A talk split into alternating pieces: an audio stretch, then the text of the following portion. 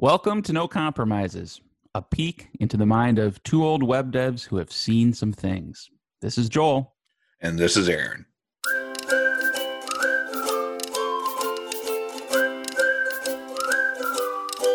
One of the important things to do as a programmer is to constantly keep learning. And we've talked about that a lot. Sure. And so you you learn new things and your mind expands and you learn new techniques and everything. But I think it's important to understand that that doesn't mean that all the stuff you've learned so far is always going to be, quote, right, or um, what you still believe or uh, like is best practice and all that kind of stuff. Um, and, and so I'll give an example, right? So I learned about using Docker for um, deploying and developing apps from a gentleman who worked uh, in a Fortune five hundred company. And we had many, many different versions of different apps going out, and they were all balanced, and there was all these different clusters of things. And uh, and because of that, he kind of had best practices in mind, or or best practices for a large, large scale sort of deployment in mind. So this is we're we're talking like more than one droplet at DigitalOcean. It was yeah, it was all A W S. Okay, you know, and you know multiple. I mean, it was something like when you deploy code, you could then see the the Docker containers spinning down and new ones coming up. Mm, and okay. So there was always at least three or four running at one time. Yep. So you'd have different versions of code. Anyway, point point is that, um, you know, he he taught me a lot about how to do this with um, kind of like larger scale stuff or or things like that. Mm-hmm. Um, and, and so one of the things he taught me about was that uh, each one of the Docker containers should do a thing. And so I had a Docker container for NGINX, and I had a Docker container for P H P and for MySQL and all those different mm-hmm. stuff. And you kind of swap those out. And that's kind of how we do our projects now, is we tend to have kind of a separate one for each, depending on the setup. And I was kind of bought into that. And I, I just really kind of dragged my feet on the fact that someone would think about combining all those. A person talked to me the other day and they're like, why don't you just put it all in one Docker container again, like MySQL and everything like that, just like you did with VirtualBox, and just call it good. It's just, it's a small container. I said, I can't do that because that's not best practice. So because I'm always learning, I'm always watching and reading things. I was going to this course, servers for hackers dot com, ran by a, a person in the community, Fideloper. And he was talking about his sort of way that he'll combine certain things on a Docker container, uh, mm-hmm. but not others. So he might have a separate one for MySQL, which makes sense to me, but yep. he'll always combine NGINX and P H P. Hmm. And I was like, ah, I, I can't, I can't buy into this. And then he started to explain why. His his reasons were um, for NGINX to properly serve P H P files, it has to see the P H P file and know it's a P H P file to say, and then P H P needs access to it. So technically, those two things actually need to be able to see the files. So if you keep them separately, you have to mount the code on both of them versus if you combine them. And he goes, and an NGINX is made to not be that uh, resource inten- intensive. So mm-hmm. it's really not a big deal to have an NGINX instance just not doing anything on maybe queue workers. It's it's barely anything, and it saved you tons of time in management. And I I listened to that, and I I was like, I don't like this. And then I started thinking, you know what? Why don't I like this? Was, there's actually, I, I kind of trust what he's saying, and it makes it makes perfect sense. And maybe there's a middle ground of like you keep separate containers for certain things, but things that kind of mm-hmm. go together. And then I just said, you know what? Like, I think I was wrong. I, I think that for the type of stuff that I do, mostly, I was wrong to always have such separate containers all the time. You realize yeah. I'm recording this, so I'm going to use that clip later where Aaron said I was wrong. I, I, I thought I, I thought it was uh, watching your face and you go like, oh, we have a lot of projects with separate containers. What are you trying well, to tell me? Yeah, I'm kind of going through the same mental process you're describing because I'm like, but no, Aaron, Aaron, no. Yeah. yeah. But but the whole point here is, is this is an example, and you can still disagree with either mm-hmm. one of these points. But it's important for us as developers to understand that as we grow through our journey of being a developer, that we're going to learn new things and have new insights, and people are going to explain stuff to us differently. Yeah. The best programmers can be fluid and change their mind when presented with new information. Mm-hmm. It doesn't make you a great programmer to only be stuck in your way as a best practice if you never reevaluate it. Yeah, I think that's fair.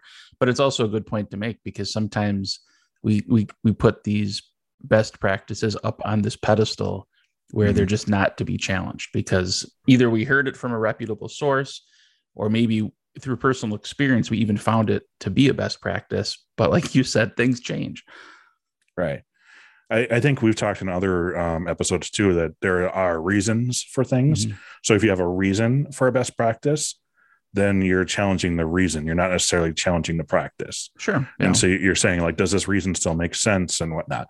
If, if you're adhering to best practices, I mean, that's great when you first start out, if you don't understand why, but your job then is to immediately start down the path of understanding why this best practice is the thing that you're implementing, mm-hmm. so that you can buy into it uh, wholly.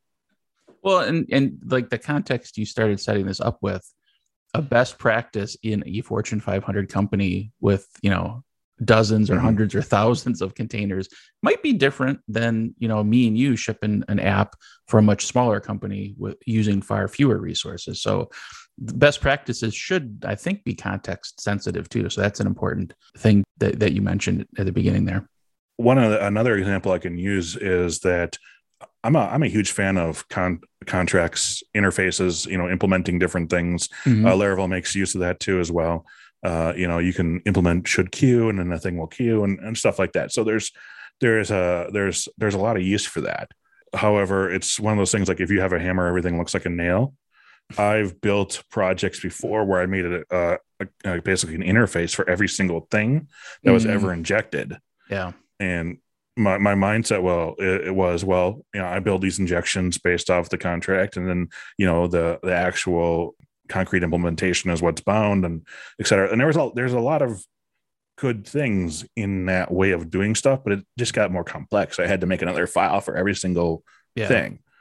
And then, you know, I was reading again, and I just came across stuff that I've read a million times before, and it just kind of clicked differently. And I had to change my mindset, which, which was, yeah, interfaces are great, but you want to use it for notifying specific or kind of mentioning specific functionality, like Laravel does, like should queue, things like that. Mm-hmm. So identifying something of a class, or if you're reasonably certain you're going to swap that out at some point. Yeah. So if you built something, let's just say like a Twilio service, right?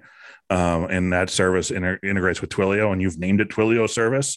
There's no reason to make a contract for that, because right. you're not going to use a different tool call, and name it Twilio. So, you know, it's just, yep. they're not going to be the same. And you're probably, uh, you're probably going to stick with that vendor too. So, you know, the idea that you might swap out your text, probably not. I mean, maybe yeah. payment methods, uh, we've done that a lot, mm-hmm. but even so, like those are pretty big projects in general, uh, where you're probably touching a lot more than just the public interfaces. For sure. Yeah. You mentioned, you know, Laravel does this too. And so I, it, ju- it just gave me a thought, like it kind of back to that idea of having a reason. Sometimes the reason we do something is because we see other people doing it.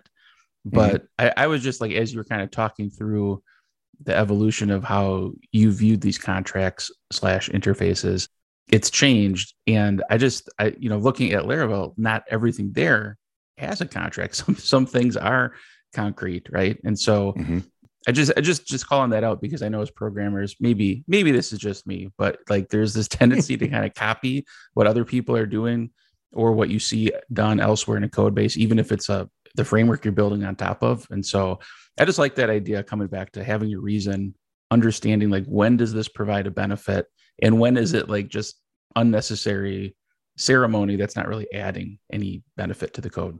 I think the last thing I want to kind of wrap this all up with is more about working with your fellow teammates or the community and stuff too, mm-hmm. in regard to this, is I'm not trying to be, you know, the attitude police, but, okay. but part of maturing as a programmer too, is understanding that you're going to experience these things, and other people are going to experience something, those same things too. So if someone changes the way they do something, and maybe they have a reason, try to take a little time to understand why they changed something, not be like, that's dumb, or oh, you, you didn't know any, you didn't know that already, or, or, or whatever, sure. because yeah. you're going to experience the same sort of things mm-hmm. too. And so it's, it's incredibly difficult in my experience, and, and incredibly humbling to be known for a specific set of best practices in a way, and then change that. Mm, and so yeah. it's already stressful, kind of be like, well, everyone knows I am the guy who writes contracts. And then all of a sudden you're like, well, I've been way hammering everything that wasn't a nail, haven't I? Yeah.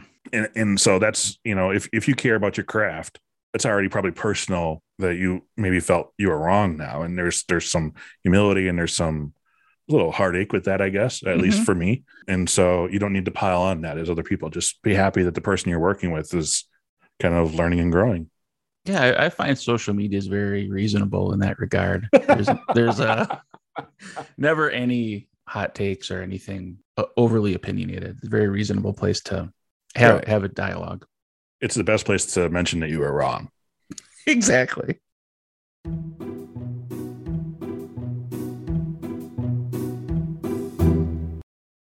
So I've done this before, and I, I'm sure you have. I, I guess I don't know, but I'm probably certain. But like, what is the deal when you're trying to indicate that something is good, like a big physical thing, that you slap it? Oh, can you can you give me an example? like like, and you're like, ah, that's good. Thump, thump. Or like, I, I guess like kicking the tires, for example, like too, mm-hmm. like, oh, that's a, you kick the tire.